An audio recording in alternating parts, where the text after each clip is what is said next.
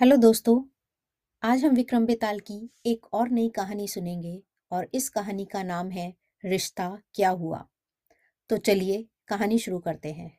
काफ़ी समय पहले की बात है, एक राज्य में मांडलिक नामक राजा का राज्य हुआ करता था। उसकी एक बहुत ही सुंदर पत्नी और एक बेटी थी। पत्नी का नाम चंडवती और बेटी का नाम लावण्यवती था। लावण्यवती जब बड़ी हुई तो उसकी शादी की चिंता राजा रानी को होने लगी।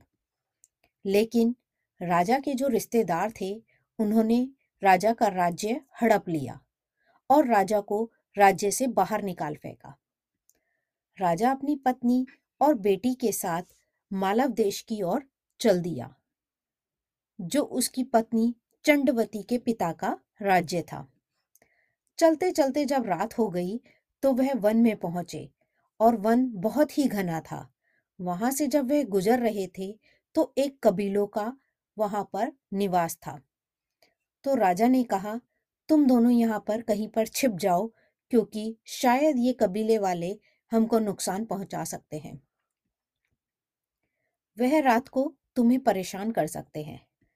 राजा की बात पर पत्नी चंडवती और बेटी लावण्यवती वन में कहीं जाकर छुप गए।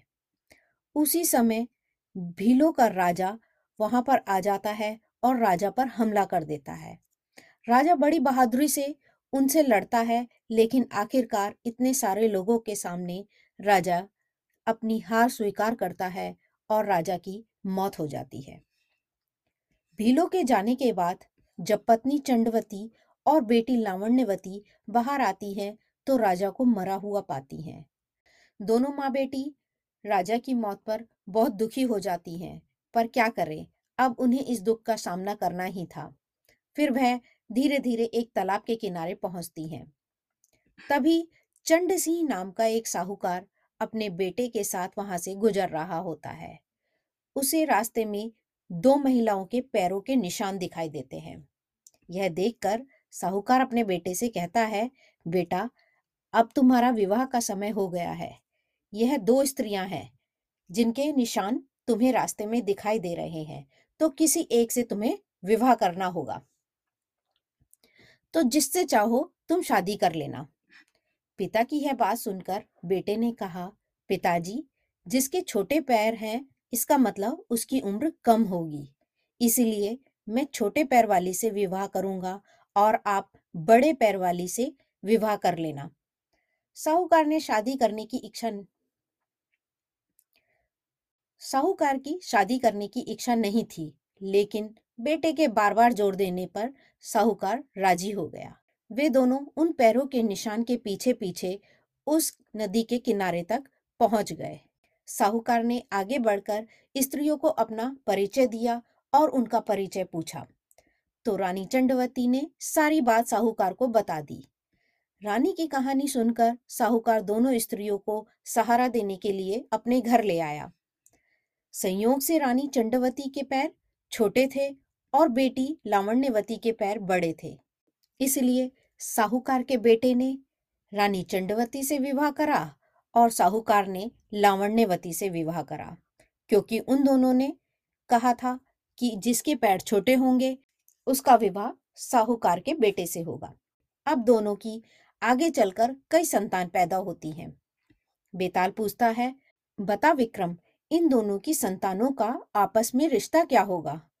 यह सवाल सुनकर विक्रम सोच में पड़ जाते हैं। लाख सोचने के बाद भी राजा विक्रमादित्य को कोई भी जवाब नहीं सूझता। इसीलिए वह चुपचाप आगे बढ़ते रहते हैं। यह देखकर बेताल कहता है, राजन, अगर तुम्हें इसका जवाब नहीं आता तो परेशान मत हो। इसकी कोई ज़रूरत नहीं है। मैं तुम्हारे पराक्रम और धीरज से बहुत खुश हूँ। मैं इस मुर्दे में से निकल जाता हूँ और तुम इस मुर्दे को अपने वादे के अनुसार योगी के पास ले जाओ।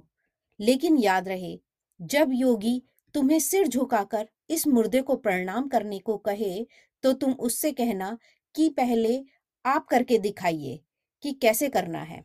जब योगी सिर झुकाए तो तुम अपनी तलवार निकालकर उसका सिर काट देना। उसका सिर काटकर तुम पूरी पृथ्वी के चक्रवर्ती सम्राट बन जाओगे। वहीं अगर तुमने उसका सिर नहीं काटा तो योगी तुम्हारी बलि दे देगा और तुम्हारा सिर काट देगा और उससे उसे सिद्धि प्राप्त हो जाएगी। इतना कहते ही बेताल ने मुर्दे का शरीर छोड़ दिया और राजा विक्रम मुर्दे का शरीर लेकर योगी के पास पहुँच जाते हैं। इसी प्रकार रिश्ता क्या हुआ विक्रम और बेताल की, यह अद्भुत कहानी समाप्त होती है। तो चलिए दोस्तों, फिर मिलते हैं एक नई कहानी में एक नए अध्याय के साथ।